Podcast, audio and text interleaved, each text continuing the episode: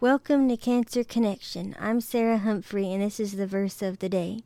Today's verse is Revelation 21, verse 4.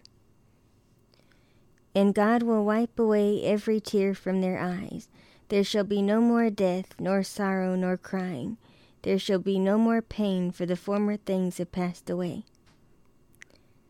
This verse gets me really excited about the future because the Lord is coming back soon and He's going to wipe away our tears and all the sadness of this world will be gone.